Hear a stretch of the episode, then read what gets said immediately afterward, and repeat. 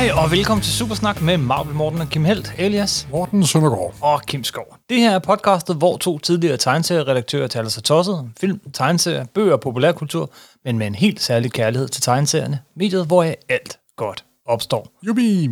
Og i dag skal det handle om, Frank Miller.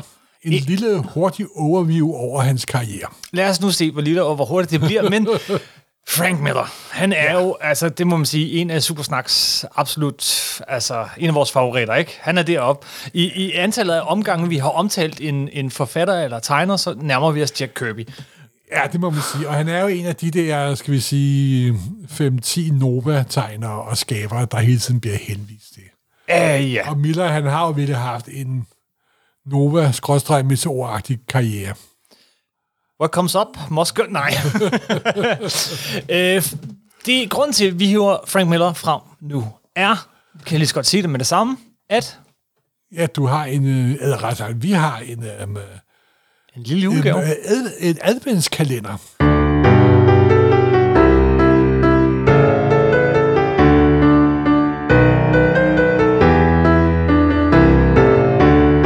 Yes, hvor vi gennemgår hans absolut hovedværk. nemlig.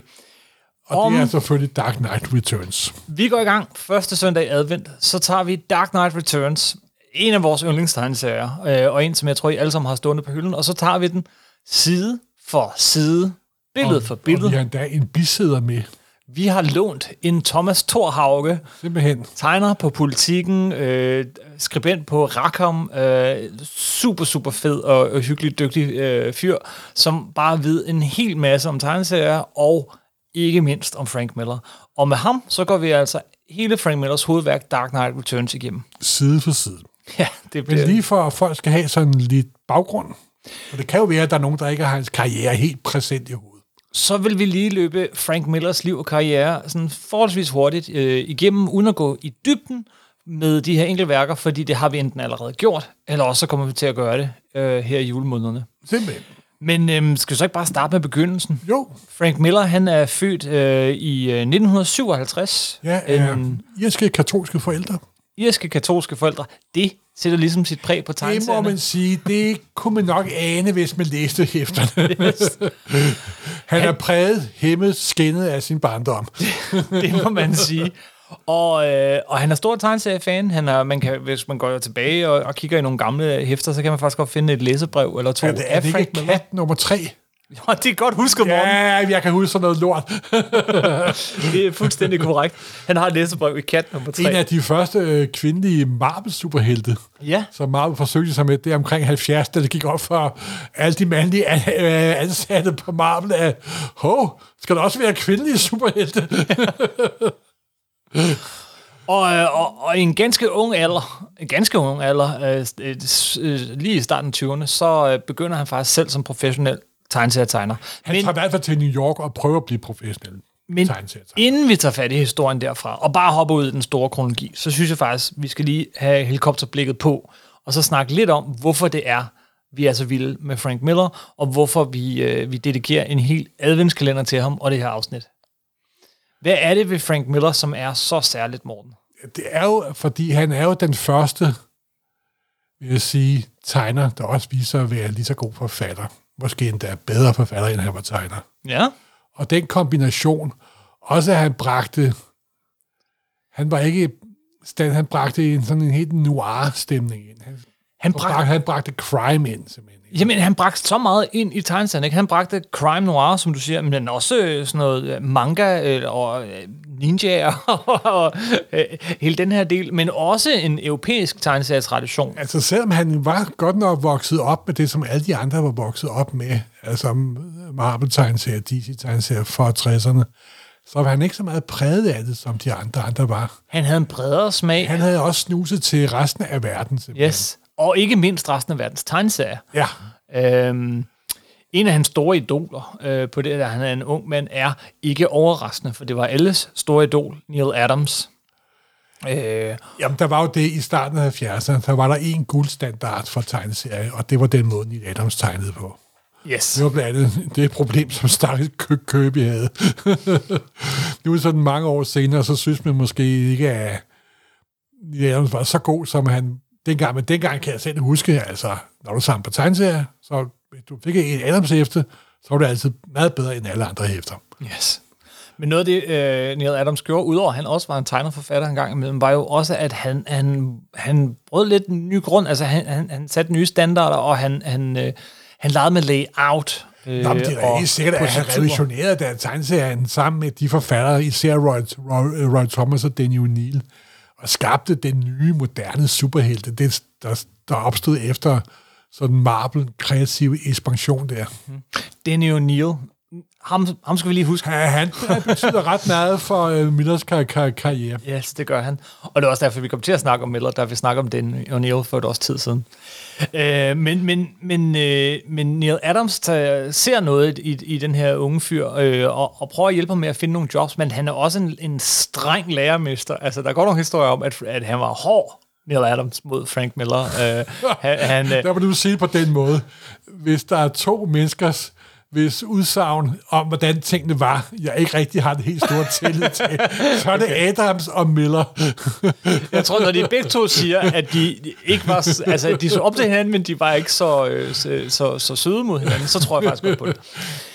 Øhm, og, øh, og, og, og, og sådan forholdsvis stille og roligt, så får, øh, så får han øh, prøvet, prøvet sådan lidt, så får han lavet en, en enkelt side her, og en enkelt side der, og, og lidt her omkring hos forskellige øh, forlag. Han tropper op øh, ved DC Comics og viser ja, sit portfolio. Weird, Weird War Tales eller eller Jo, der har han nummer, øh, i 78, og det her tidslinjen tror jeg er noget, det vi holder for øje, ikke? Fordi men, men øh, i 1978, så, så debuterer han i Weird War Tales. Øh, han har også lavet lidt til, til Twilight Zone i, i 78 og sådan. Men det, det var her omkring... et, sådan et gyserblad udgivet af det forlag, der hed Gold Key, og det var så afgjort 18 rangs tegneserie.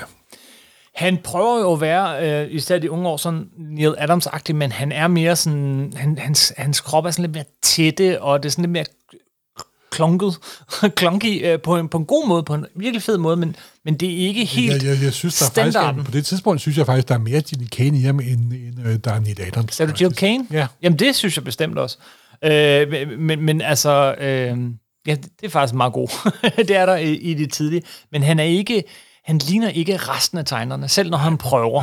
Øh, og, og han går så ind til DC Comics her i, i 78 og, og møder Joe Orlando, som er øh, redaktør. Yes. Og gammel Easy-tegner. Ja. Og, og prøver at vise ham sine, sine tegninger, og så får han ellers bare... Øh, bliver nærmest sparket ud. Det er, det er lort, du laver her. Det gider vi ikke. det Joe Lando er jo en... Ja, nogle gange kan man jo fejle. Men så er der en anden... En, så er der Jim Shooter over hos Marvel. Jamen faktisk, øh, nej, så på vej ud af døren, så møder øh, Frank Miller øh, Vince Coletta. Nå, gud ja, det er sgu da Og Vince Coletta er også sådan et navn, der dukker op nogle gange i Supersnak Jamen, han, var, øh, han havde en ret stor stjerne over hos DC. Mm-hmm. Onde tunger påstår, det var på grund af mafia-forbindelser. Men det er sladder, som vi ikke løber med her i Supersnak podcast. Det tør vi ikke. Men det giver ham i hvert fald et, et, et par tegnseriesider mere at lave. Men så kommer han over til, til Marvel, og Jim Shooter, han kan se noget i ham. Jim Shooter, på trods af alt det negative ting, der er beskrevet om gennem over dagen, så havde han faktisk et godt øje til talent. Og det største talent, han nogensinde opdagede, det var at blive Miller. Mm-hmm. Ja, og, øh, og, øh, og, og det er Neil Adams øh, øh, skrivemarker fra DC-dagene, øh, Danny O'Neill, som bliver øh, Frank Millers redaktør. Ja, og det er på Daredevil.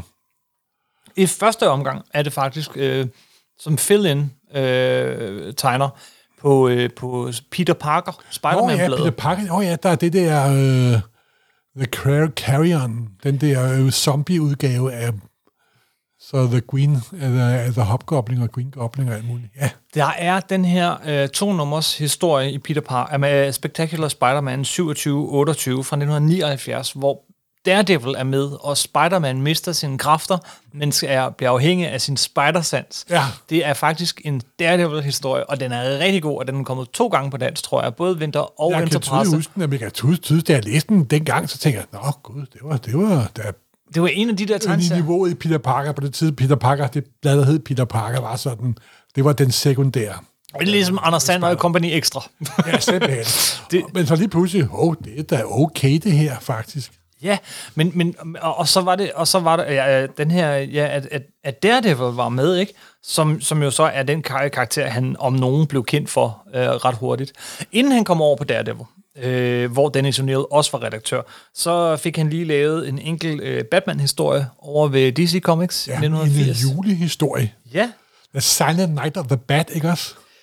Wanted Santa Claus, det der var Nå ja, Wanted Santa Claus, det var det, der var, ja. ja. Ja, og han får også lavet det, der så senere bliver Marvel-klubben nummer et. Han laver en, øh, en, en, øh, et, et, en øh, hvad hedder det, Ej, det er, for, det er noget senere. og det er også 1980, at han Jamen. laver en historie med, øh, med Punisher i Spider-Man. Det er års han- efter, det er ikke for 80, det er der for 82, 83. Det er fra 1900, ja, det kan godt være, men på dansk 1984. Nå ja, men det, det passer, altså, øh, oprindelige års efter er fra 1980. Det er det, jeg siger. 1980. Ja, Ja. Hvor, hvor, har- hvad, hvad, betyder- hvad, hvad vil du med Nå, to? men jeg beklager, jamen, det var bare fordi, at det lavede han jo først, da han var kommet i gang med, med Miller, og begyndte at skrive sender også. Og alt muligt. Jamen, han begynder at lave ting her samtidig. Ja, Ja, jeg prøver, ja. ja. prøver at holde tidslæsen. Og han får også lavet et, et team-up med Dr. Strange, som også er kommet på dansk. Også en af de blade, jeg har læst allerflest Jamen, jamen, det er gange. de to hæfter, der kom der, de to års hæfter. Yes.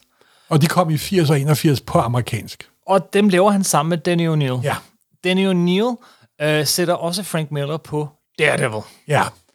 Øh, og det har vi også snakket om i et tidligere afsnit af Supersnak. Jeg tror, du skal tilbage til nummer 16 eller deromkring. Og det, på det tidspunkt havde en forfatter, der hed Roger McKenzie. Ja. Miller starter på dette nummer 158. Og han har, han har virkelig sådan arbejdet for at få lov at lave Daredevil, efter sine, det han selv sagt med mange år senere, fordi han så sit snit til, at der kunne han få lov at lave ikke superhelte. Altså, ja. Du har Daredevil, men du omgiver ham med folk i trenchcoats og alt det, han godt kunne lide at tegne. Simpelthen. Øh, men, men han starter med Roger McKenzie, og, og, Og for det er meget sjovt, for man kan se, for det første, allerførste nummer, han tegner, det afslutter han en masse gamle plot, ja. Nummer 158. Men redder fra nummer 159, der kan man godt se, at Miller har mere skulle have sagt, end normalt tegner skulle have sagt. På en anden måde. Det er mere... Jeg kan huske, at da de kom der, åh, oh, oh, det er da okay, simpelthen. Og så kom der fra 59 til 67 på nær 162, der var et fill inde af Steve Ditko. Der var det Miller og Roger McKenzie sammen. Mm-hmm. Og så skete der jo det ret forbløffende, meget forbløffende. at uh, Daniel O'Neill sagde, du, Roger McKenzie, du, jeg tror ikke, du skal forfatter på dette eller mere. Det vil jeg overlade til din tegner. Og på det tidspunkt var det eneste, Frank Miller havde lavet, det var en enkelt backup i, øh, i Daredevil, tror jeg, som det var forfatter. åbenbart nok til, at Daniel O'Neill kunne se, hov, der er et eller andet her. Måske har han også snakket, det har han jo sikkert også snakket med ham og diskuteret. Jo, øh, men, men, men så går det ellers hurtigt. På det her tidspunkt er Daredevil, det udkommer hver anden måned. Ja, Men det, det, er af de øh, gamle sådan legacy Marvel-serier, som der har set bedre dage, og var faktisk talt om, at den skulle have lukket, men så, nej, vi skal ikke lukke sådan en gammel klassiker, så dem de bare ved. Ja. Men så med nummer 168, som der var både skrevet og tegnet af Miller, og hvor Elektra dukker op første gang, så Nej. kom der anderledes boller på suppen. Og det er stadig den dag i dag et forbløffende nummer, simpelthen. Og det her er i øh, 1981, 82, omkring. Det er, det er i hvert fald lige i starten af 80'erne. Ja. Øhm, jo, 1981, Ja, hvor Elektra øh, dukker op. ja. Øh, vi har dykket ned i, i Daredevil. Øh, altså, jeg ved ikke, hvor meget vi skal snakke om. Nej, altså, det er jo det, at det er jo der, hvor Miller blev Miller, kan man sige. Ikke også? Og det er også lidt sjovt, fordi det er også der, hvor Miller tegner mindre og mindre. Ja, fordi han har jo Claus Jensen på som enker. Ja, Og, og, i, og i slutningen af Miller-runnet, der er det mere sådan øh, breakdowns layout, som Miller laver, og så er øh, Claus Jensen, han er finisher. de to bliver simpelthen, altså når, det er ikke, når man snakker tegner og rentegner, det bliver, det bliver virkelig et symbiotisk øh, samarbejde, hvor at Miller, også fordi han får mere og mere travlt med at skrive alle de her plots, og også begynder at skrive andre ting ved siden af og sådan noget, så får han mindre og mindre tid til at tegne, som var det, han startede som. Og, og, og, men til gengæld har ham og, og Claus Jensen det her fantastiske samarbejde, som bare gør, at Claus Jensen han kan overtage mere og mere og tegne som Miller ud fra nogle layouts. Jeg havde engang en Miller-original, nemlig. Nå, Hugget direkte fra Frank Millers papirkog. ja. Øh, det var fra nummer 180. På den side, der kunne man se, hvordan det var lavet en uh, layout på et A5. Øh, på et, på et A4-ark. Okay. som man sikkert bare har givet videre til øh, Claus Jensen, så har forstørret det op, og så har han tegnet videre derfra, simpelthen. Så det. Hvordan jeg fik fat i den, det vil jeg holde. Det, det, det vil jeg ikke fortælle. jeg skulle til at sige. Men, men så lad mig spørge, Hvor er den henne nu? Jeg har givet den videre til en anden kendt Marvel-samler i Danmark. Aha. Okay, jeg kan godt lægge to og to sammen, men pyt nu med det. Øh, Undskyld. Nej, men det, det er fra 168 til 181. ja. Det var det, man kalder Elektrasagaen. Og det var fuldstændig fant- fantastisk. Og bevirkede også, at det er det begyndte at komme en gang om måneden, faktisk. Mm. Men den klub, jeg kan huske, da de kom dengang, jeg læste dem ikke en gang, jeg læste dem ikke to gange. Jeg læste dem igen og igen og igen og igen. Ja, men fuldstændig sammen her. Jeg læste den jo så på dansk i sort-hvid hæfter. Der kom de her seks tykke numre. Ja, og, hvor og, øh, og, Henning og, havde redigeret et nummer ud. ja, det var der, øh, ja, Paper, paper chase. et nummer ud, hvor øh, han møder Hulk. Men det er... Det, Nej, nej, nej, nej, nej. Det er nummer ud, det er nummer ud hvor de møder øh, med Powerman og Iron Fist. Åh oh, ja, Hulk, det er nummer 161. true, true, true. Og så bagefter kommer han på hospitalet. Ja. Altså, vi kunne godt snakke en hel time igen om, om det her run på Daredevil, men igen, det har vi gjort. Man kan gå tilbage og lytte til det. Øh, men altså, bare lige, hvis man sådan helt overordnet skal sige noget om det, så er det tonse godt. Er det er sindssygt godt. Ej, det tror jeg ikke, der er nogen af vores lytter, der er i tvivl om, vi synes. Men hvorfor? Hvorfor er det godt, Morten? Jamen, det er jo fordi, det var nyskabende, både på det grafiske og I også ser på det historiemæssige plan. Ikke? Det, er, det er sådan en kunsthistoriker måde at sige, det er godt, fordi det var nyt dengang, men det er stadig godt. Jamen, det er jo en, øh, en ung, kreativ øh, tegneserie, der skaber der på virkelig sådan springer ud, simpelthen, ikke også? Og han folder sig jo fuldstændig ud, og det er jo... Han hiver også nogle, øh, han hiver, sådan nogle noir-elementer ind, og også noget sådan tysk ekspressionisme, ikke? med kæmpe lange skygger, og, og, så- og byen, der vokser, og Enten, Nå, på den måde der, ja, og så er der jo også hele det japanske islet. ja, men lige pludselig ninja, der er ninja alle vegne i 80'erne, men det ja, ja. starter altså her, det begynder i Daredevil. Ej, det var ikke, det var ikke ham, der startede ninja-bølgen i 80'erne. I tegneserien, Det var en forfatter, som der hed Lusparter, men det er en helt anden historie. Okay, okay, okay, I stand corrected. Men, men, men han hiver ninja ind i Daredevil. Han Ja, hiver ninja ja. ind i Wolverine. Ja, Fordi i den miniserie, han laver sammen med Chris Claremont. det gør han nemlig i 1983, har jeg lyst til at sige. Ja, er det rigtigt? Det kan godt 82, 83. Der laver han, øh, der laver han den her Problemet er også, at vi ved, hvornår tingene er udkommet, men vi er jo ikke sikre på, hvornår de er blevet lavet. Nej. Og det vil også vise sig senere hen, at han har jo nok både øh, skrevet det ene og lavet det andet, samtidig med at tegne det, og så videre, og så videre. Så det er ikke noget, der sådan er bum, bum, bum, kronologisk efter hinanden. Simpelthen. Men der sker altså virkelig noget her. Fra 78, hvor han ikke kan få et job, Ja. til nu at, at, at tage en, en serie, som var, den var død, den var lige ved at dø, og den bliver super populær. Simpelthen. på ingen tid. Og jeg vil sige, at hans aftryk på Daredevil er så stærkt. Han vender tilbage til serien mange gange siden. Det kommer vi ind på. Men, men det er så stærkt, så at Daredevil som, som serie... Den dag i dag- Den dag i dag. Det er, står den i skyggen af Miller, simpelthen. det gør den, men, men ikke bare i skyggen. Det er også så, som om, at der er så mange... At, at den tiltrækker de bedste tegnere og forfattere overhovedet. Det er jo blevet Så lidt det er den, den serie, serie, som, som- Det var den, Miller lavede. Den vil jeg da også lave, altså. Jo, men det er også en serie, som har holdt et, et, et utroligt højt niveau. Altså, det, det, det er næsten... Jeg kan høre, du har, du har abonneret på den lige siden, kan jeg høre. Jeg har det abonneret på den lige siden, ja. Øh, men men, men altså, Jamen, du har ret, de du har fleste ret. tegneserier har et eller andet op og ned, og så ud over det, så hvis de så bliver populære, så kommer der lige pludselig 28 serier med Spider-Man eller X-Men, men Daredevil har bare været et månedsblad, eller to gange om måneden, når det var værst, øh, med, med super god tegner, super god forfatter, og Der har, forholdsvis der, har, der har enkle, været få dårlige perioder. Det har der, og enkle nede på jorden historie, meget relaterbar superhelt. Ja, Øh, det har været super godt lige siden. Og alt sammen skylder Frank Millers få år på serien en hel masse. simpelthen. Nå, efter det, så var han en stjerne. Ja. Gigantisk stjerne. Og Simpelthen. hvad gjorde han så? Så gik han over til, til fjenden. Han gik Ja. til DC. Og hvorfor gjorde han det? Han, skulle, han lavede lige også den der Wolverine-miniserie. Han lavede Wolverine miniserien. Hvorfor snakker vi ikke om den? Det gør vi. Det er måske, fordi den er, den er ikke så mindeværdig for mig, tror jeg. Altså, øh, jeg synes, den er god, men... det er, men, men, Marvels, det er Marvels første miniserie. Hvis det ikke er så, så mindeværdigt snak du nok. om den. Øh, skrevet af Chris Claremont, Ja. hvor Bjørnejagten blandt andet er med i den Wolverine-filmen, og mm. øh, det er Marvel-klubben nummer 81 på dansk, og så videre. Det så er de dyreste hæfter, jeg nogensinde Ja. har købt på dansk. Ja. Ej, den synes jeg også er ganske frem, frem, fremragende. Det må, må jeg sige. Det må jeg sige. For mig holder den ikke lige så godt som, som noget af det andet, han gjorde, men, men, men, men det er også sjovt at se, hvordan at Miller får flere og mere plads til at tegne, og færre og færre Chris Claremont ord fra, fra nummer 1 til det sidste nummer. Ja, men at få Chris Claremont til at holde din kæft, det, det kræver sin mand.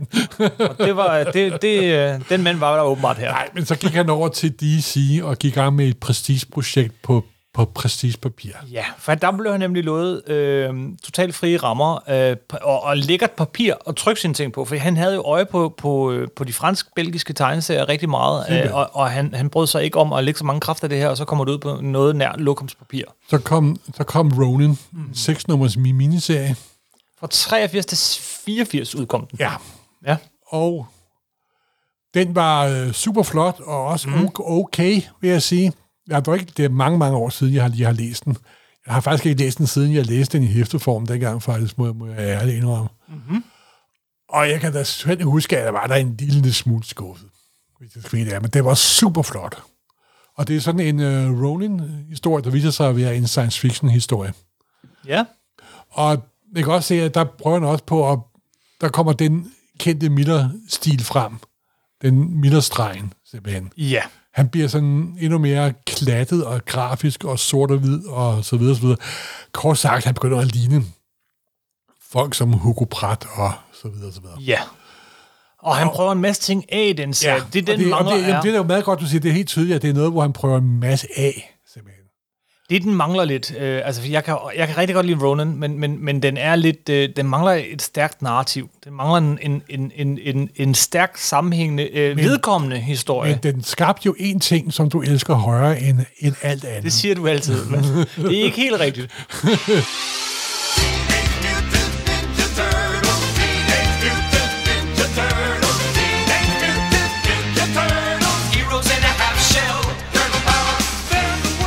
Reklamekampagne var med til at skabe det, du elsker højere end alt. Forsiden på Teenage Mutant Ninja Turtles nummer 1 er øh, øh, en, en homage Nej, til, det er jo til, fordi, der kom en reklame i forbindelse med Ronin, der hed If you're prepared to die, you can do anything.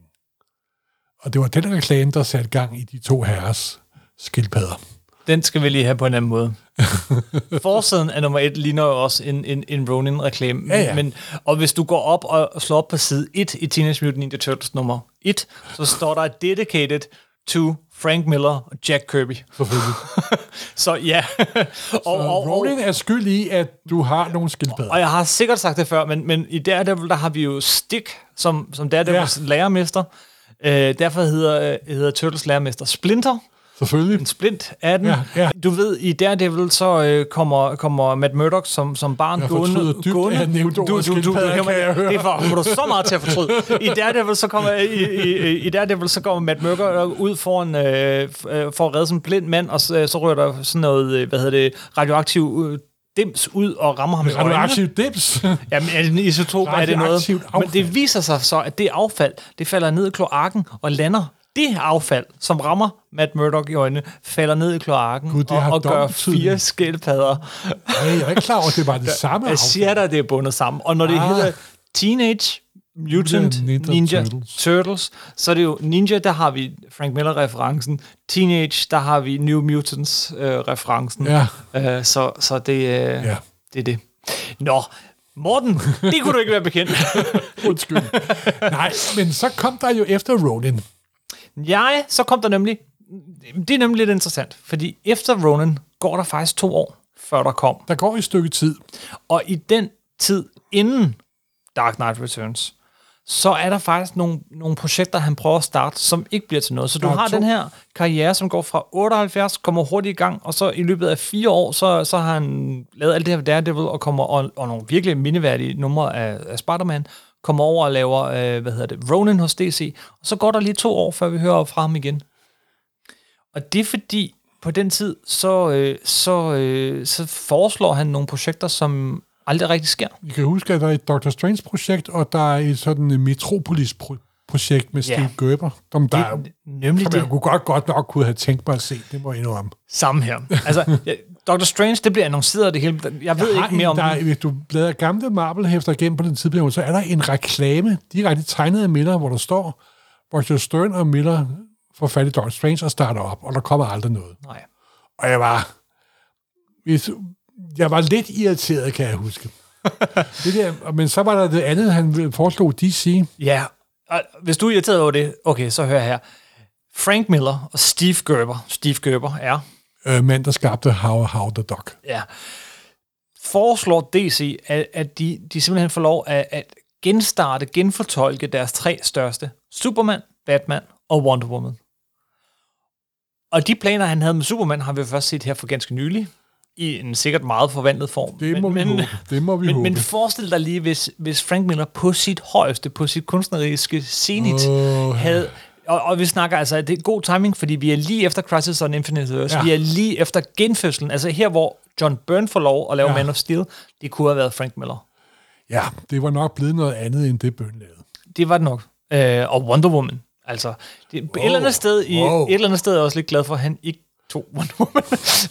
men, men, men det var altså planen. Men alle de her ting falder lidt til jorden. Øh, men til gengæld så får han lov øh, at, at, at få lige så frie rammer, som han havde med Ronin, til at lave en anden serie. Batman The Dark Knight Returns. Returns. Og det var jo... Wow. Og det kommer vi til at snakke meget mere om. Ja. Den tror jeg, vi simpelthen skal lade være med at snakke om nu, Ja. og bare vide, at det Det er der en, henviser en, vi, en, til vores adventskalender. Det gør vi, men det er jo en, en hovedhjørnesten i, i amerikansk tegneserie. Det må man sige, altså. Til gengæld kan vi så sige, hvad sker der efter Dark Knight Returns? Der sker også noget, vi kommer til at snakke om i vores, øh, vores øh, adventskalender, nemlig Ja, der øh, Dark Knight Returns 2 og en masse andre ting. Der går han jo over til at blive forfatter. Men, men, men, men der sker noget. Ja, ja, men altså inden Dark Knight Returns 2 fra 2001 og, og så videre, så har vi jo 20 år næsten. Ja, ja. Hvad sker der der, siger du? du han bliver forfatter? Jamen, så samtidig med, at han laver Dark Knight, og jeg er svært at finde ud af, hvornår det er. Der begyndte der også at komme øh, Daredevil. Det er faktisk øh, året efter, det er i 85, så, øh, så øh, laver han, skriver han sammen med Danny O'Neill et par historier i, øh, i Daredevil. Danny O'Neill havde overtaget efter øh, Frank Miller i øvrigt. Øh, John Buscema tegner et nummer. 219, ikke? Jo. Ja, Og så skrev han nummer 226 sammen med Danny O'Neill. Og, og så, der var optakten, 226 var optakten til, hvad der på mange måder i mine øjne er, lige så godt som Dark Knight Returns. hvis det ikke er en, et, et, et lille hestehoved større, det er øhm, øh, Born Again, hvor han arbejder sammen med øh, Mantuchelli. Frank Millers Daredevil Born Again er simpelthen så fantastisk god. Og det var som om, at samarbejdet med Mantuchelli, hvor Miller leverede teksten, dialogen, historien, og Mantuchelli leverede den grafiske side, og også, sikkert også en masse andet, de smeltede perfekt sammen. Ja. De der fra nummer 27 til 33, det er, det er, øh, ja, det, selvfølgelig skal, kan man jo ikke sige, at det ene er bedre end det andet, og være højere i juletræ, eller, eller i et kanonslag. Det er udmærket godt, godt klar over, men det er i hvert fald øh, toppen af poppen. Det er 100% sikkert. Der var virkelig gang i Frank Miller på det her tidspunkt. Men den serie, altså den, den, den har vi igen snakket mange gange om i, i, i, i Supersnak, Ja, men, men altså helt kort. Bare nummer, først nummer 27 på første side, på første side, Ja. får han udslettet alt, hvad der har været før. Fuldstændig. Han torcher alt, og du er fuldstændig bing, simpelthen på side 2, simpelthen. Yes. Altså, det er fuldstændig øh, fantastisk, simpelthen. Og jeg, grunden til, at jeg ikke siger, hvad der sker, det er, fordi ved der nu var nogen af vores lytter, der ikke havde læst den. Eller hørt det afsnit af Supersnak. Så vil jeg ikke tage deres fornøjelse frem. Helt ærligt, det er, en, den, det, er, det, det er kun fordi, den udkom næsten samtidig, eller i hvert fald et år efter Dark Knight Returns, at den her ikke står som et hovedværk i, i, i tegneseriehistorien. Mig, det er da et hovedværk i Fordi, det, tegneseriehistorien. det er det, det er det, men den er jo overhovedet ikke lige så kendt. Okay, men det er, Daredevil er heller ikke lige så kendt en figur som Batman. Nej, nej, men nej, nej, men den er simpelthen fantastisk. ja, det er den. Det må Øhm. man sige. Og året efter øh, lavede han et andet Daredevil-samarbejde, som, som, som var måske lidt mere over i den der Ronin-lejr, men med Bill Sienkiewicz, så laver han øh, Daredevil Love and War. Ja, en graphic novel. Ja. Og det er jo Kingpin og hele hans ba- baggrund og øh, forhold til Daredevil. Og hvis du har set uh, Spider-Man Into the Spider-Verse-filmen, så er der meget store segmenter af den film, der direkte er løftet, skråstreg ins- inspireret fra det album. Fuldstændig. Og de fortsætter Så de, samarbejdet, får, de laver så en miniserie på otte numre, uh, Elektra Assassin, der som er- er fuldstændig vildt derudad. Men det er nok noget af det mest syre, de to har lavet sammen. Ja. men man mistænker, at der har været noget syre involveret. øh, men, men, men den er... Jeg, tror bare, det tror jeg så, at ja, det kunne da godt være, at de har... Er det er virkelig to... De, de har i hvert fald siddet og hisset hinanden op. Ja, det, det er to unge kunstnere, som har siddet, gør det vildere, gør det vildere, gør det vildere, gør det vildere, gør det vildere, ikke? Og det kom jo også under det, der hed Øh, Marvel havde en kort overgang, noget de kaldte for Epic Comics, ja. hvor øh, øh, skaberne og Marvel, de sådan delte copyrighten. Ja, og det skulle forestille sig, ja, det gjorde de så. så, og, og det eneste, det virkelig bevirkede, var, at de fleste kom op og skændes med Marvel, og halvdelen ting, der blev lavet under Epic, aldrig er kommet igen, fordi at der stadig er copyright-problemer. Det er rigtigt. Men det var også meningen, at det skulle foregå uden for kronologien. Ja, men, men man har senere... sandelig også gør. Jamen ikke længere jo. Oh, den, er jo, har de den, har de, den, den, den har de jo hævet ind i kronologien. Ah, oh, gud, det var så klar og pinligt. Han laver øh, et enkelt... Øh, altså, den, det er en af de der serier, som jeg tager ned fra hylden ret tit, bare for at vise øh, folk. Altså bare, øh, den er simpelthen så flot, den serie. Jeg vil da lige sige her, inden for de næste par måneder og halve år, der kan der faktisk komme en meget lækker oversize hardcover, hvor de har samlet Love and War og Elektra Assassin til en forbløffende billig penge. Nå. Simpelthen. Øh, er det den, du har her lige foran os? Det er den, den jeg har her lige for. for. Ja, ja, ja, den ligger hernede. Jeg har den jo i første omgang, de jo kom, den, der er historien kom som album på dansk. Ja. Øh, fra Interpresse. Øh, og den anden har jeg så købt på engelsk. Men altså, det, nu sidder jeg lige og bladrer lidt i den. Det er en flot samling, Morten, og, ja. og i albumstørrelse. Øh, det er, og den er, og den er også billig. Hvad koster den? Jeg, prøver, jeg tror, det er 40 dollar eller sådan noget. Eller? Ja, det, det er billigt for, for ja, øh, jamen, det er, ni øh, numre af den her størrelse. Nej, otte numre plus en graphic novel. Ja. det er, det er øh, virkelig godt køb, simpelthen. Men der er så mange fede ting i den her. For eksempel, altså, oh, nu, vi, nu har det lige været valgkamp, ikke? Altså, med, med, med, med den her præsidentkandidat, som har øh, et, et, det samme ansigtsudtryk klistret på, sådan Kennedy-smil-agtigt klistret på øh, hele vejen igennem. Og der er så mange lag og symboler, og, og den er så eksplicit og implicit. En mand her, nu bladrer jeg op til feltet, så har vi en mand, der render rundt med en øh, Rambo-størrelse kniv øh, direkte ind i hovedet, og han render bare rundt med den, ikke? Og du har, du ved ikke, hvad der er, foregår inde i hovedet på karaktererne, og hvad der er virkelighed. Altså, det, det, der Som er upålidelige fortællere i flertal. Det er Miller og Sienkiewicz for fuld og, og hvad er Elektra? Er hun, hvad er hun i den her? Ikke? Altså, hun er jo sådan mytisk nærmest. Altså, jeg har svært ved at genfortælle den. Det er bare... Øh, Jamen, jeg tror ikke, du skal gøre noget som et forsøg på at genfortælle den. Og her har vi en, en fantasi i en af hovedpersonernes hjerne, som er...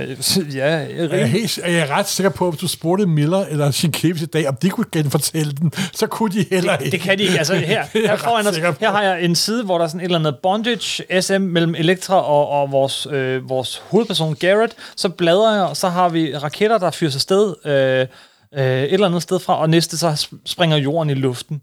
Og så opdager vi, at det hele foregår i hovedet på en eller anden fyr.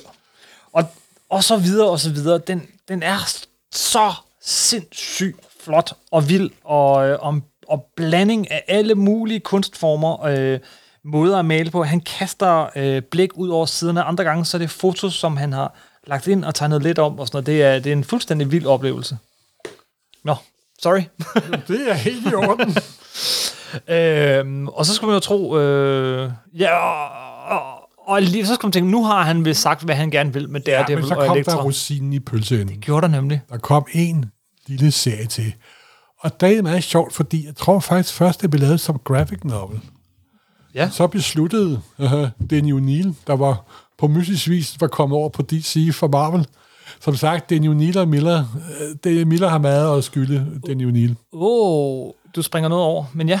Oh, hvad men det gør over? vi ikke. Den vender vi tilbage til. Jeg skal nok huske det. Han kommer over til DC, og, og så, så laver han Batman for nummer 404 til 407. Bedre kendt som Batman Year, One. Og så vidt jeg ved, jeg ikke, jeg har ikke fået det, men så vidt jeg ved, så lavede den først som en graphic novel, og så besluttede øh, Den O'Neill, der var redaktør på Batman på det tidspunkt, han var gået over fra Marvel til, til DC, at udgive den som fire hæfter. Den kom nogenlunde samtidig med, hvor DC var i gang med at omforme deres klassiske helte. Mm. Burn på Superman og George Perez på, på Wonder Woman. Igen, det her Batman Year One er en serie, som vi har lavet et helt afsnit om. Ja. Og det er ikke så lang tid siden, det var i forbindelse med tegnefilmen, der kom. Øh, øh, men, men, men det er jo igen, lidt, igen ja. et mesterværk. Det, jamen, for mig er det, hvis jeg får det her tåbelige spørgsmål, som man ikke kan svare på, hvad vil du med på den øde ø, hvis du kun må vælge en tegneserie, hvis jeg så skulle vælge, så bliver det selvfølgelig Batman Year One. Hvorfor? Fordi det er for mig epicentret af alt, hvad der er fedt ved Miller og Mattuchelli og superhelte og Batman og noir og amerikansk populærkultur. Og, altså, det er jo den måde, den indre dialog kører på. For det er jo også, det, det der også er lykkedes Miller her, i, her sidste par år, det er manden, der dræbte tankeboblen. Ja. Han har afskaffet tankeboblen. Alt indre dialog er flyttet over i kasser, der bliver placeret pænt grafisk på siden, så der kommer en hoppende dialog. Ganske fantastisk. Men altså, det er han rigtig... Der er jo det inden for animation, det der hedder inbetweeners. Det er jo dem, der fylder ud, når den store animator har besluttet, hvad startstilling er og hvad slutstilling er. Og Miller var den store animator på Batman, og så har der været hav af in-betweeners siden. Ja, for han lavede Year One Ja. og et. Og han Og- lavede Dark Knight Returns det sidste. Yes. Og det var, øh, og det, jeg har den i fire, fem forskellige amerikanske udgaver, og jeg har oversat den to gange på, på, på dansk. Og nu er vi faktisk oppe i 1988, da den begynder ja, at komme. og det er nu? Millers karriere slutter. Øh, nej, det synes jeg ikke er helt rigtigt. Nej, det var meget provokerende og meget groft sagt, men, men 1980'erne. inderst inde, så mener jeg det faktisk. Ne- man, man kan dele det ret meget op, meget, på- meget nemt op, fuldstændig øh, i årtier. Fordi ja. 1980'erne er der, hvor han går fra øh, at have en enkelt side her og en enkelt side der, til at blive øh, superstjerne og, og, og kreativ øh, drivkraft nærmest. Altså Kreativ fyrtårn. Fyrtårn, ja, det var ordet, jeg lidt efter. Både hos Marvel og DC. Simpelthen. Øhm, og, og, og altså, gør så meget. Og alligevel både, både for lavet vores mainstream helte, Batman og Daredevil, men også for lavet sådan noget fuldstændig aftræret kunst i, i Elektra og Ronin og så videre, så han, han er virkelig om sig, ikke? Og han har sat sit præg. Jeg vil sige, du kan ikke, der er ikke en eneste Batman-film fra Burton og frem, som ikke 20 stjæler rigtig, Jamen, rigtig, rigtig, rigtig kun- meget i, i Year One. De er kun blevet lavet, fordi Dark Knight Returns var der simpelthen. Nej, Batman Year One, Ja, ja, sige. Batman hjælper. Jamen, jeg tror, det var energien, der, fordi der skete jo det med Batman uh, Dark Knight Returns, at den gik hen og blev populær, også uden for tegneserier. Det snakker vi om en anden gang. Ja. det kommer vi Nej, men det var derfor, at Hollywood fik øje på det. Ja, okay, på den måde. Og det var den måde, jeg mener, at han har... For jeg tror ikke, at hvis Dark Knight Returns havde været, jeg tror ikke, der var kommet Batman-film. Det, det, tror, jeg, det tror jeg simpelthen ikke. Nej. Øh, Så ingen af filmene var bare i, tilnærmelsesvis i stand til at genskabe noget som helst af det, Miller havde lavet. Det er en helt anden snak. men det er sjovt, du siger, fordi Hollywood lå mærke til Frank Miller, og de, Ja. ja. satte, de satte kløerne i ham, Ja, det, Øh. det er svært.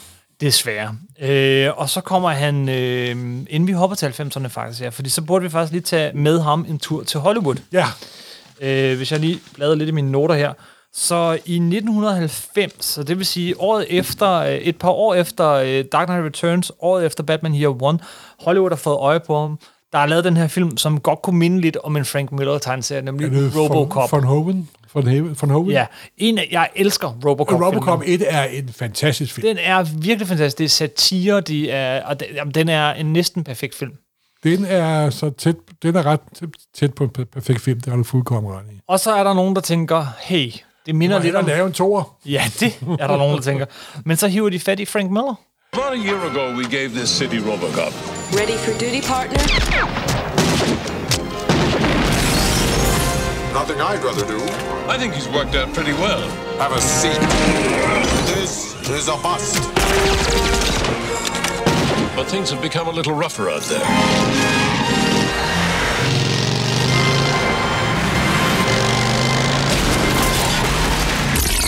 With great pleasure, I give you Robocop 2. Ah, yes. Things will be a lot quieter with this boy around. That thing is a killer! Jeg kan huske, da Robocop kom, jeg synes ikke, det mindede om Miller, men det, som øh, Van Hoven sagde, blandt andet nogle af de der presseomtaler og hæfter, jeg læste, det var, at han var meget inspireret af tegneserier og så videre. Ja. Så jeg tror mere også, det er der kobling er. Det er godt, fordi jeg, jeg, jeg har jo hørt synes, jeg, synes historien, ikke, at Robocop, jeg synes ikke, at Robocop er specielt milleragtig. og nej, ved du hvad den er? Det, det er jo det, det, det, det er jo Judge Dredd. Ja, simpelthen, altså. altså, Van Homer var påvirket af europæiske, skråstrej engelske tegneserier. Ja. Anyway, så er der nogen, der tænker på Frank Miller, og så øh, får de ham til at skrive Robocop 2. Ja. Det er ikke en særlig god film. Nej. Men jeg tror ikke, vi kan give Frank Miller skylden. han har sagt øh, mange gange øh, siden, at øh, han blev skrevet pænt meget om. ja. Øh, og det øh, kom der En, faktisk... en skæbne, der nok er overgået de fleste manuskriptforfattere i Hollywood. De, de fleste, de fleste. øh, men det sjove er, øh, ja, og det sjove er, at både Robocop 2 og Robocop 3 øh, trækker rigtig meget på plot-elementer fra hans oprindelige øh, filmmanuskripter. Jeg har kun set Robo- toeren. Jeg har ikke engang set træeren. Ja, det har jeg øh, flere gange. Hvad er den fra? Den er, den er fra 94 eller sådan noget? Lidt senere måske endda. Jeg, Den er ikke god. Den er jeg, virkelig jeg god. stoppet med toeren. Men den er fyldt med alt muligt meget Frank Millersk, med, med Ninja-robot, og, og Åh, den hiver Gud. alt det her ind, og det fun- de ting, der fungerede i Daredevil og andre serier, fungerer ikke på film. Nå, anyway, øh, for ganske få år siden, jeg tror 2017 eller sådan noget, så gjorde øh, Avatar, tror jeg forlaget hedder, det, at de, øh, de to Frank Millers oprindelige manuskript Og lavet en tegneserie over den. og lavede en tegneserie over den. Ja, det kan jeg godt huske. Og den er faktisk overraskende god. Du er til positiv Nej, menneske. nej, nej, den er overraskende god. okay, de, lavede okay. også en over, øh, de lavede også en over Robocop 3. Den er ikke god, Nå, okay. øh, okay. selvom den er baseret på hans manus. Men, men, men den første er faktisk, også fordi tegneren er meget øh, Jeff Darrowsk. Altså utrolig øh, detaljeret, og, øh, og, og, og, og det er jo ikke en... Fordi han lavede jo det, den efter hed Big Boy. Jamen, han, lavede nemlig, han fik nemlig et samarbejde. En af de vigtige Ja. Frank Miller samarbejder er nemlig med Jeff Darrow øh, over på øh, øh, Dark Horse. Men, men, men hvis vi lige bliver ved filmene og gør det færdigt, ja. så, øh, jamen, så får han lavet de her Robocop-film. Og nej, jeg fortryder. Lad os vende tilbage til filmene til sidst. For der, filmen er ligesom sådan en sidekarriere, han begynder, ikke? Ja. Øh, men det betyder også, øh, kan man forstå, nu sløber jeg med sladder, men, men at han, han løber lidt ind i et stofmisbrug. Det, altså, det lyder som den ultimative kliché, men det var det nok det, desværre det, der skete. Han kommer op og toppes med DC Comics i hans hovedkarriere derhjemme, øh, fordi øh, sammen, og ja, det er han ikke den eneste, gør, det gør også Mark Wolfman og Alan Moore, fordi DC, de prøver at indføre sådan et, øh, et øh, hvad hedder sådan noget, rating-system, hvad hedder sådan noget, øh, censur. Øh, censursystem. Jamen, det er det, det ikke hedder. Ja, men det var... Det, Men det er det der.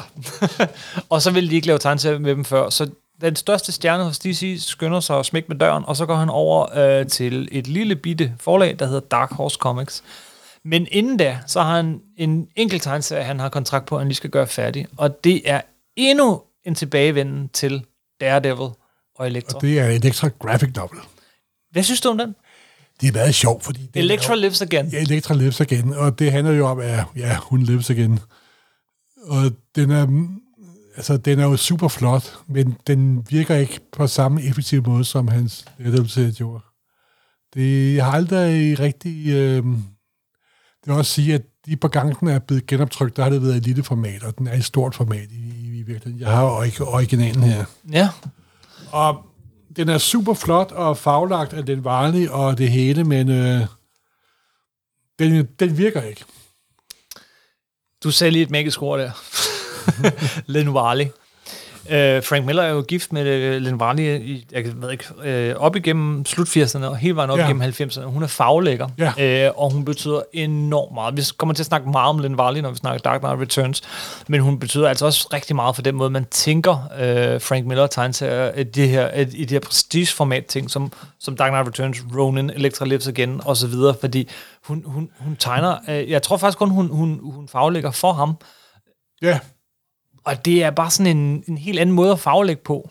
Jamen, jamen altså, Elektra Lives Again er utrolig flot, men øh, det er også lidt tydeligt, at jeg må hellere se at få den lavet, så jeg kan få det overstået. Mm. okay, jeg vil lige sige, det er 30 år siden, jeg har læst den. Er det det? Nå, Ja. nej, jeg- det er sådan en, jeg jævnligt vender tilbage til. Nå, det er det. Nå, okay, så har du øh, mere positive øh, tanker om den, jeg har, kan jeg høre. Den er flot, mand. Den er mega Jamen, den er super flot. Det er slet ikke ja. det. Den er pisseflot. Den er faktisk flottere end de normale med Daredevil hæfter. yes. Men øh, jeg har ikke læst den her så mange gange, som jeg har læst Daredevil hæfterne. Okay. Fordi jeg, jeg synes, den har sådan...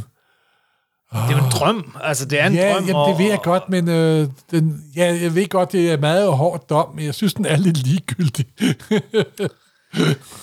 Ja, Men det er jo også grunden til, når man snakker Miller, alt det, han har lavet senere, det er jo, at man kan jo ikke lade være med at sige, det er da meget godt, men hvorfor er det ikke lige så godt som Ja. Year One, eller Daredevil, eller Dark Knight Returns? Og det ved jeg da godt, det er da urimeligt, og jeg føler også sikkert pisse irriterende, at hvorfor er du ikke lige så god som din første roman, Crab, eller din første film, og sådan noget. Der er ikke noget, en, en kunstner hader værre end den bemærkning, Altså. Men altså, det er svært at lade være, det må jeg sige. Mm-hmm. I, øh, men i 1990, så kommer den her. Øh, Electra Lives Again. Men, øh, og så begynder han, som du også sagde før, at sådan rigtig at være forfatter. Han starter et samarbejde med Jeff Darrow, som er en tegner, der tegner enormt mange detaljer. Det må man sige. Øh, først så laver de Hardboiled. Nå, øh, Hardboiled, det var det, den hed, ja. Ja, og så, øh, hvad hed den anden? Du nævnte den. Robot and Big Guy, ikke også? Hvad den hedder, eller? Øh, oh, little, little Guy and Big Robot? Hvad hedder den? øh, Pinligt. Ja, det er pinligt, men, men, men i hvert fald... Øh, de, de, de, de er må sige på bare... den måde, det er sådan nogle serier, hvor det hvor, øh, Det grafiske hvor, tæller hvor. Daryl kan få lov til at vælge Daryl, og Miller ja. bare har lavet dialog til. Ja, Det er ikke, fordi de er på historiemæssig plan af noget som helst overhovedet. men altså, det er, det er bedre end en Finn Holger-bog at sidde med en Jeff Darrow. Nej, men jeg har solgt uanede mængder af dem. Den er flot, den er flot. Men der er heller ikke så meget mere at sige om den. Men så kommer der et andet sjovt samarbejde, som er Frank Miller, og så den anden halvdel af det anden superduo. Er Watchmen-tegneren? ja, Dave Gibbons. Dave Gibbons, ja. De laver sammen øh, en, en helt lang række op igennem 90'erne øh, serier øh, og miniserier øh, om Martha Washington. Ja. Øh, De hedder, den første hedder Give Me Liberty, og det, Ja. ja. den første er langt den bedste. Og det er jo der, hvor Miller forsøger sig ud den genre, der hedder politisk satire. Meget Robocopsk. Og når man snakker politisk satire Miller, Ja. så er det jo, som årene er gået, gået op for en. Det er han mente som satire. Måske i virkeligheden var mandens oprindelige politiske mening. Hvad der jo nogle gange, øh, så synker man jo lidt hister her. simpelthen. Altså, han siger jo selv, at han er øh, libertarianer. ja, Og hvad er det, Morten? ja, det er jo en politisk holdning. Jeg ved ikke, om jeg udtrykker mig korrekt. Men det er jo sådan med kræfternes totalt frie spil. Ja. Når de bliver sat fri, så bliver mennesket også sat fri, og så videre. Det, altså, i mine øjne og mine politiske synspunkter, det er jo ikke, øh, fordi det er det er korrekte, men det, jeg ser meget som sådan en pæn måde at pakke noget fascistisk højreorienteret lort ind. men det er Det, som det sagt... synes jeg ikke er noget, der skinner så meget igennem i starten, men noget, som i tiltagende grad Men det er, altså, igennem. det er altså min egen helt personlige mening. Ja. Og jeg ved, at der er faktisk, øh, faktisk nogle af mine yndlingsforfattere inden for science fiction, de er også liber, libertarians. Mm-hmm. Men det er noget, jeg mange gange tilskynder den amerikanske højrefløj. Om det så er berettiget og korrekt, det er jeg ikke 100% sikker på. Men er det det, der gør, at øh, vi ikke snakker så meget om Martha Washington, som vi Nej, snakker det er om? fordi, at den har det samme med, at den er enormt flot tegnet. Fordi David Gibbons er en enormt dygtig tegner. Men den har det samme, når du har læst den en gang, så gider du ikke læse den en gang til. Det er lidt, det, jeg, jeg tror også bare, det er et umage makkerpar. Øh, jeg synes yeah. ikke rigtigt, de to passer sammen, fordi han er, Frank Miller er hardboiled. Han er ekstrem. Han passer rigtig godt sammen med sådan en, der, der, der, der, der er sådan en Bill Sienkiewicz, eller øh, øh, en, der sådan, er, Ja, man kan sige, en, rammerne. ja, en, der også kan måske give ham lidt modstand. Ja, Og jeg tror ikke, at David Gibbons har givet ham samme... det virker som om Mhm. han, nej, For han har fået manuskriptet, og så har han tegnet. Fordi David Gibbons er frem for alt en uh, utrolig dygtig håndværker. Ikke? Og det er det, der er hans styrke. Øh, altså, han tegner virkelig, virkelig flot, virkelig detaljeret, men han er jo ikke... Og så må man også sige, at grunden til, at Moore måske var så god til at skrive til, til David Gibbons, fordi han havde arbejdet sammen med ham i mange år, inden de lavede Watchmen. Og her sådan er det Millers måde at skrive på, og det er David Gibbons måde at tegne på. Og det er lidt olie og vand. Det, det er det altså. Frank, Alan Moore sådan en, der sådan stille og roligt beskriver, hvordan du er ved at blive kvalt i din eget snot og bræk, og det løber hen op over din, din kind, ind i din mund, ind i din næsebor, hele vejen op og dækker dine øjne, og så videre, og så videre, og så videre, og det bliver modbydeligt, og det bliver ulækkert, hvis han skal beskrive noget ulækkert. Frank Miller er mere sådan, og så eksploderede hans fjes ud på toilettet, ud over det hele. altså, det, det er bare to meget forskellige måder. Ja, og jeg, har- jeg må indrømme, jeg, jeg læste miniserien Get Me Liberty, Ja, og den, jeg og det er faktisk eneste, jeg har læst. Nej, Morten! Ja, det er det Sidder du faktisk. her og udtaler dig Ja, ja, hårdnakket der skeletterne, lidt skeletterne vælter ud og ud af skabet, kan jeg godt høre. typisk, mand. Vi har lige haft den her snak lige for sådan, det er noget. Det der. Har du læst den? Nej. Jo, jeg læste Jamen, jeg stod og bladede, med resten stod jeg og bladede igennem. Jeg tror sgu, godt, jeg læste den dengang, men, jeg, men øh, der kom en samlet udgave af den. Ja, ja, ja. For- Og den har jeg faktisk ikke engang anskaffet mig. ja det har jeg dog. Fordi jeg ved med mig selv, at jeg aldrig får dem læst igen, simpelthen. Og jeg holder utrolig meget af David Gibbons tegninger, faktisk. Ja, og Frank Miller, men, men Ja. ja. det, er, det er heller ikke for mig. Øh, der er sikkert, der er, ja, undskyld til alle de kæmpe store Martha Washington-fans derude. Jeg synes, den er interessant. Øh, også med, med Og men hør altså, selvfølgelig er interessant, det er Miller og David Gibbons, ikke også? Det er jo selv det, jeg ikke synes er godt for dem, det er jo som regel bedre end så meget andet. Ikke? Et andet samarbejde, som øh, jeg godt gad at have set mere af, fordi dem kan, de passer godt sammen på en eller anden måde, det er hans samarbejde med Walter Simonson. De laver oh, en, en meget sær lille tegneserie, som øh, nok har noget at gøre med, at Frank Miller øh, er- skriver Robocop på det her tidspunkt. Øh, han laver simpelthen en, en Robocop versus The Terminator tegneserie. Nu er vi helt derude, ikke? Ja. Øhm, og jeg tror også, Dark Horse har rettighederne til at lave tegneserier, både om Terminator og Robocop. Men det er en sær, fed, lille fortælling. Altså, Walter Simonson er jo også en øh, super ekspressionistisk og meget sådan øh, købeskolen, men helt sin egen.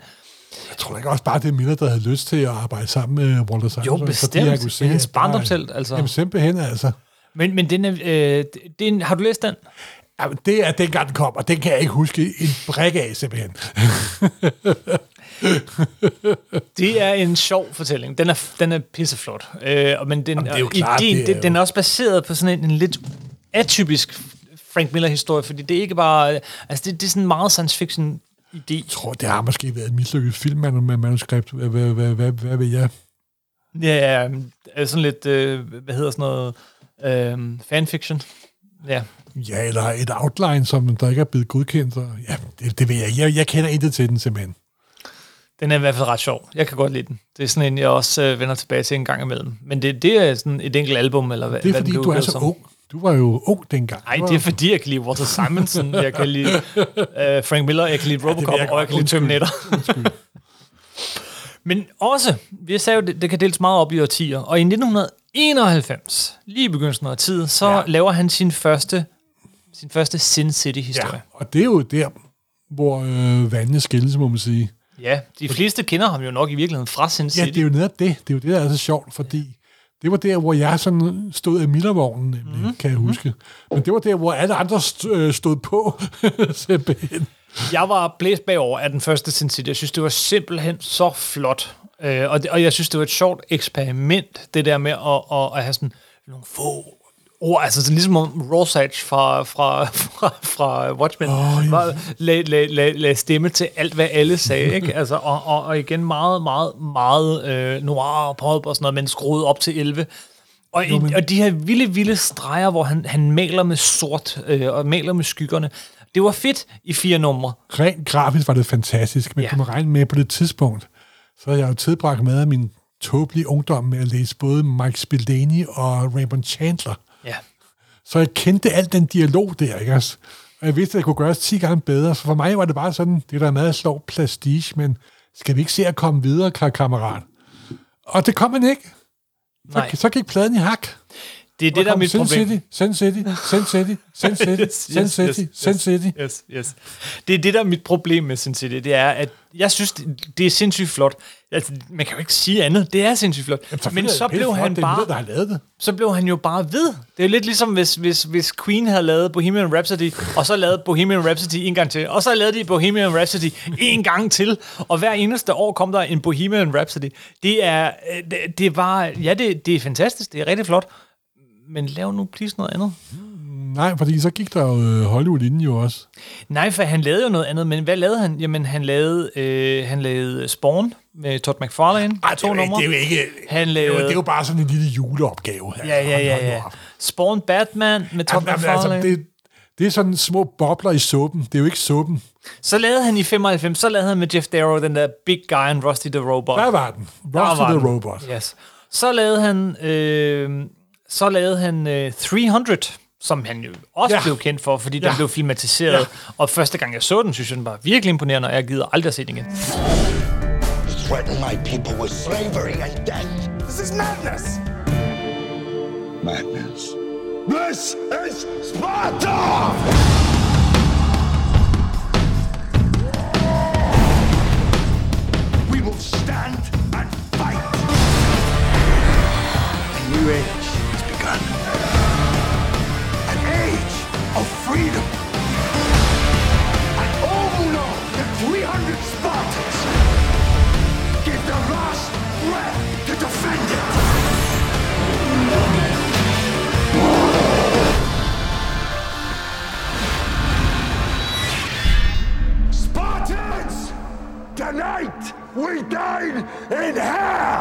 Men, men ham og, og i næsten lige så høj grad Lin Wally, øh, han øh, laver 300 i 1998. Øh, den her miniserie, og den er jo så sindssygt flot. Meget løst baseret på, på, på de tre, en, en, en film fra 1962, der hed The 300 Spartans. er løst baseret på den oprindelige historiske begivenhed, hvor 300 spartanere holdt stand mod 10.000 øh, persere, der prøvede at invadere Grækenland. Som Og, og så ham, der skulle meddele, at grækerne havde vundet, han løb hele vejen Ja. og døde, da han kom frem, og deraf blev maratonløbet opfundet. Det er den meget populære hi- historiske udgave af de faktiske øh, begi- begivenheder. Ja. Og det blev så til en, en, en øh, film af Zack Snyder. Øh, Det må man sige. I 2007, mener jeg. En øh, meget larmende film, både på det grafiske og på mange andre punkter. Og, og øh, altså, den kom jo øh, året efter. Sin City. Ja. Altså, øh, så, så lige pludselig så slår øh, Frank Miller virkelig igennem heroppe i 2000'erne, ikke? Let the girl go. You know who my father is? You can't do a thing to me, Hardigan. There'll be a risk. There'll be death. Nothing can stop this. Time to prove to your friends that you're worth a damn. We'll fight the cops and the mob. We'll go to war. This isn't some barroom, bro. This is the bad days, the all or nothing days. They're back.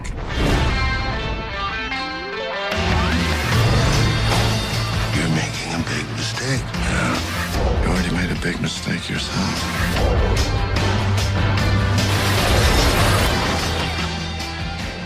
Og det fede, fede er, at de har lavet, på, hvor de brugte noget af den moderne digitale teknik, mm-hmm. og hvor de faktisk lykkedes dem at overføre Millers grafik til filmstrimlen. Yes. Den er faktisk, og det, det, det, jeg synes, der er fascinerende ved de film, jeg synes ikke, filmene er noget, jeg, ikke, jeg har ikke set den særlig mange gange, men det, at det lykkedes dem faktisk at overføre noget grafisk til en film, og man kunne se, hvor det kom fra, det synes jeg faktisk var ret fascinerende. Super fascinerende. Øh, en gang. Det, det sjove er faktisk, at uh, Rod Richards, der er instruktør på uh, Sin City-filmene, Ja. han lavede en lang making-of Sin City-filmene.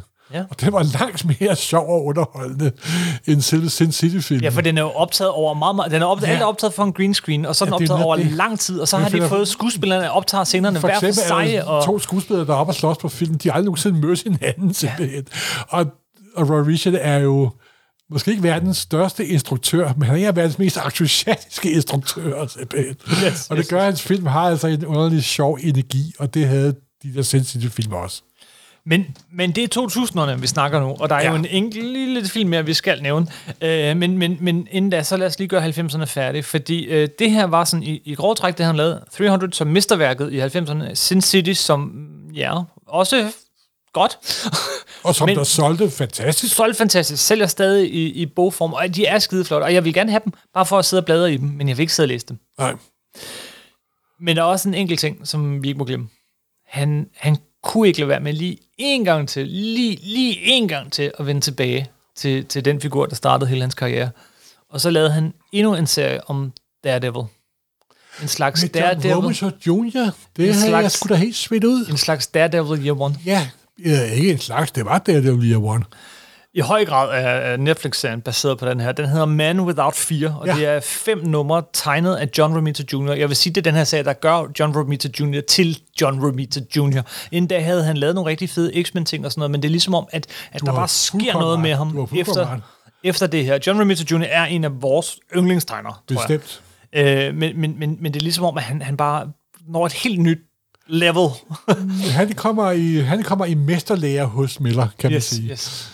Jeg elsker den her serie. og Jeg, altså, jeg, det er, så der kom et lille mesterværk i, i 90'erne. Ja, der er mange, der vil kalde det andet mesterværk også. Men for mig, altså, Man Without Fear, som er historien om, om hvordan Matt Murdock møder Elektra på, øh, på universitetet. Og, Og, og stik og... og møder alle de her... Den her origin-historie, som vi aldrig har fået, øh, den, er, den er simpelthen så godt fortalt. Øh, og så igen, John Romita Jr. Det Ja. er et godt makkerpar. Ja, de, de fungerede godt dengang.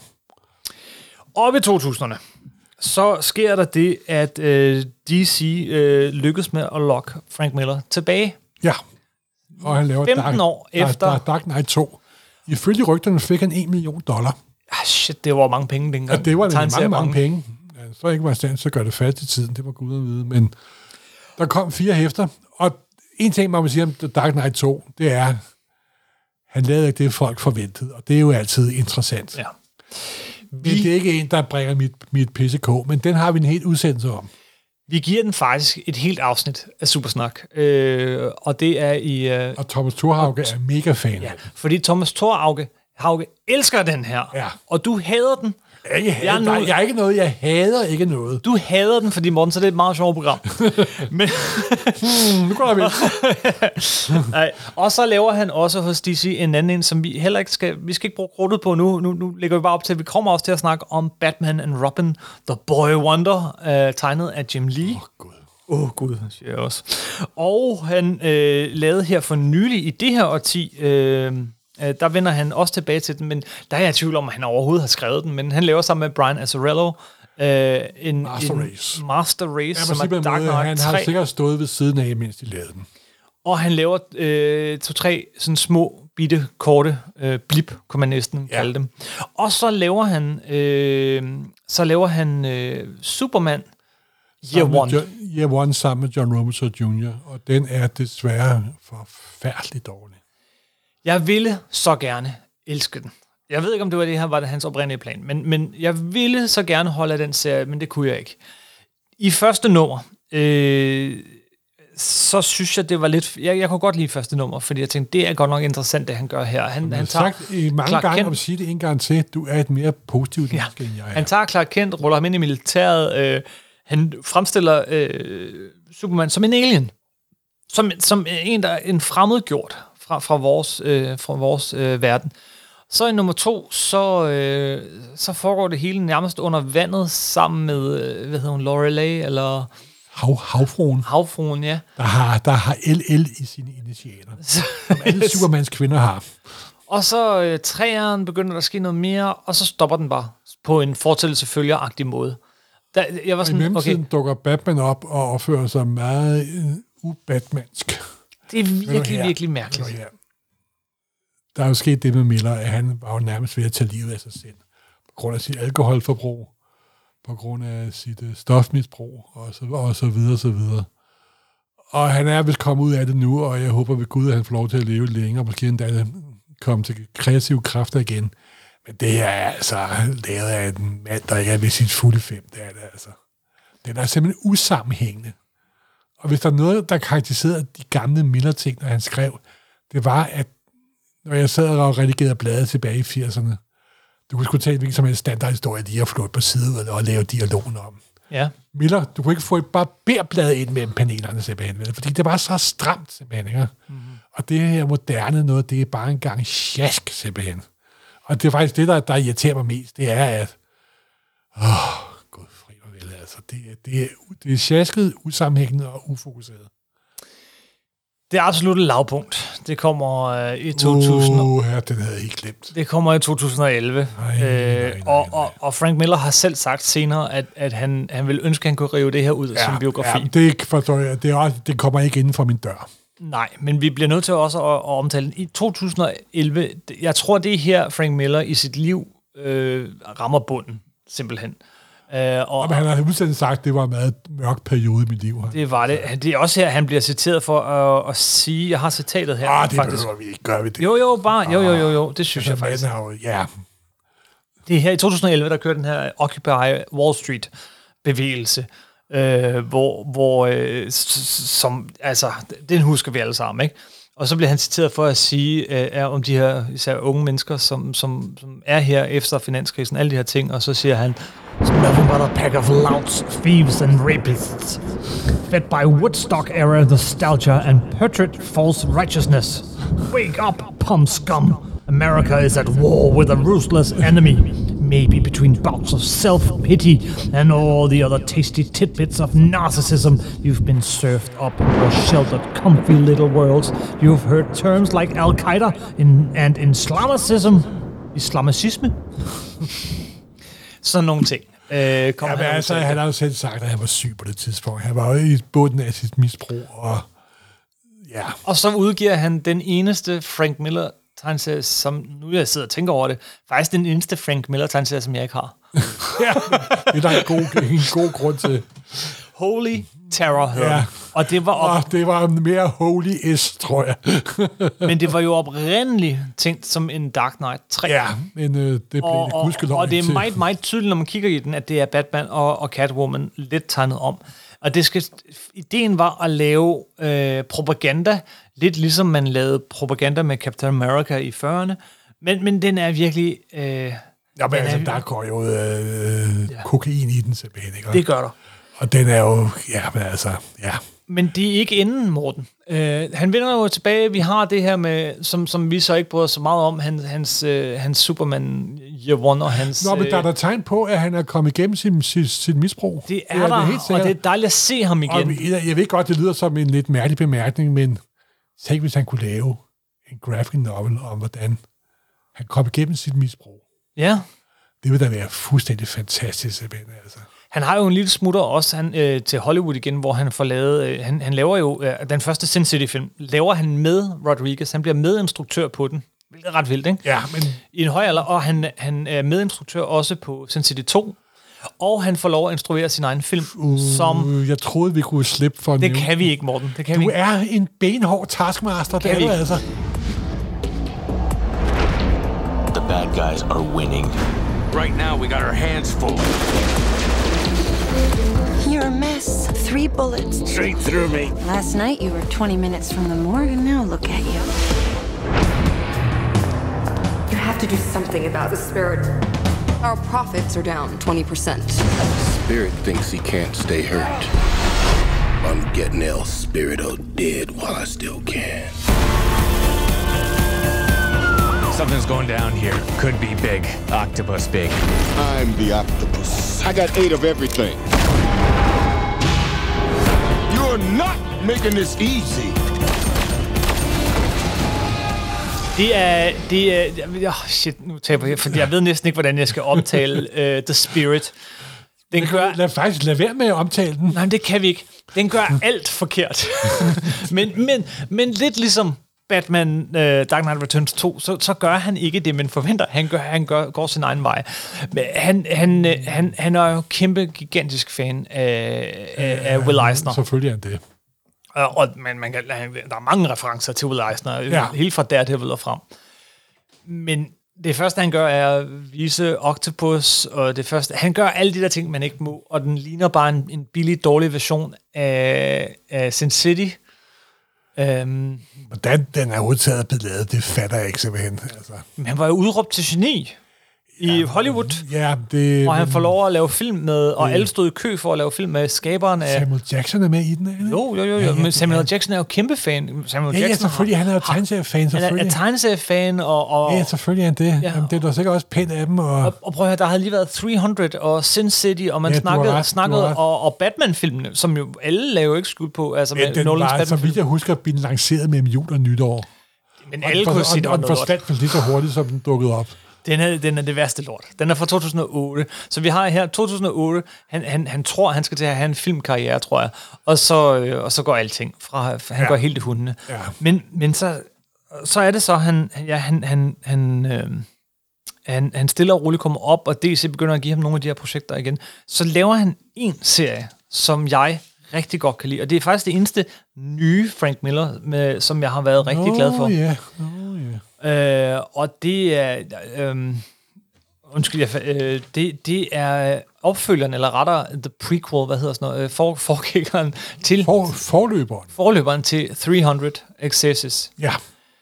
Øh, hvis du bare kigger på den, jamen, så er det jo ikke den gamle Frank Miller overhovedet ikke på nogen måde. Det ligner, øh, det, det, det ligner lidt stregerne i, i Dark Knight Returns 2 eller, eller Holy Terror, hvis man skal være ond.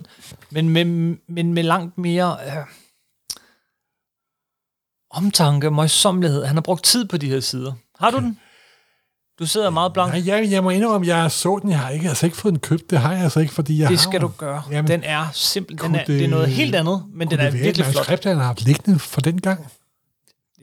Jeg, jeg ved det ikke. Jeg tror, det var planlagt øh, øh, øh, som opfølger til 300 eller sådan noget. Jeg Ja, ved det ikke, men okay, den, okay. den er virkelig flot, men på en helt anden måde. Nå, okay. Jamen, så vil jeg da bryde mit embargo og købe den så.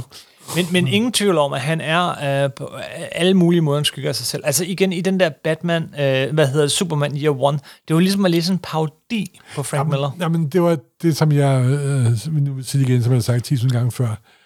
Det, der, det var, det var usammenhængende og ufokuseret, og det, der kendetegnede det gamle Frank Miller, det var, det var så effektivt og så stramt, simpelthen. Ikke? Altså, det er mest det, der gør ondt, faktisk. Men det er og jeg lidt- tror da også godt, at manden selv er klar over, at der er et eller andet galt. Selvfølgelig er han da det. Mm. Men det må da også være underligt at kunne se det, det jeg lavede for 40 år siden, og så det, jeg laver nu. Altså. Men jeg tror, det er, lidt, det er lidt det, vi har afklaret nu, synes jeg, ved at gå igennem hans liv sådan kronologisk, det er, at, at det er simpelthen fra, fra 79 til, til, til, til 88, der topper han. Det de der, Så kommer der de nogle- der 8-9 år der, der, Der sker så meget. Og det er jo kendetegnet for mange øh, store tegnere, at de har en lille, men meget intensiv periode, hvor de går normal simpelthen. Ikke? Mm-hmm. Et af de mest kendte eksempler, det er jo faktisk Steranko. Ja. Der er med, tror hvis han lavede 28 hæfter inden for ganske få år på Marvel, og det kører han stadig på den dag i dag, simpelthen. Ikke? Og det er også, også jeg kan sige, det er måske startet, den dukker pum, og så og det er meget typisk for mange af de her, at de har så, ikke ligesom Kirby, der bare nose to the grindstone og kører for øh, 40 til 85 ud i en? Nej. Men de andre der, de har sådan nogle perioder, hvor de sådan eksploderer og virkelig er supernovaer. Og så bliver det desværre også brænder ud meget hurtigt. Om det er en kendetegn på, hvordan de opfatter sig selv, eller det ved jeg ikke, men sådan er det i hvert fald. Og det er en af højdepunkterne, vi vil fejre i uh, fire afsnit, nej faktisk fem afsnit, som kommer hver søndag fra nu af. Hver søndag i advent. Hver søndag i advent, og så lige en søndag mere, der kommer efter jul. Jeg har aldrig kunne finde ud af, om der er fire eller fem Der er søndage i advent. fire søndage i advent. Nå, der er Det- fire søndage i det, advent. Det er kirkeårets begyndelse, Morten. Okay, det er, undskyld. Ja, beklager. øhm, og, og, øh, og de Hvad kommer er så det nu. der med Santa Lucia? Hvad er så det for noget? Santa Lucia, jamen det, det har ikke noget at gøre med advent. Men Det har det ikke? nej, Nå. det har det ikke. Men, Men du kan jo se, men det er en juletræ-ting. Nå, det er en Ja. svensk juletradition, ikke?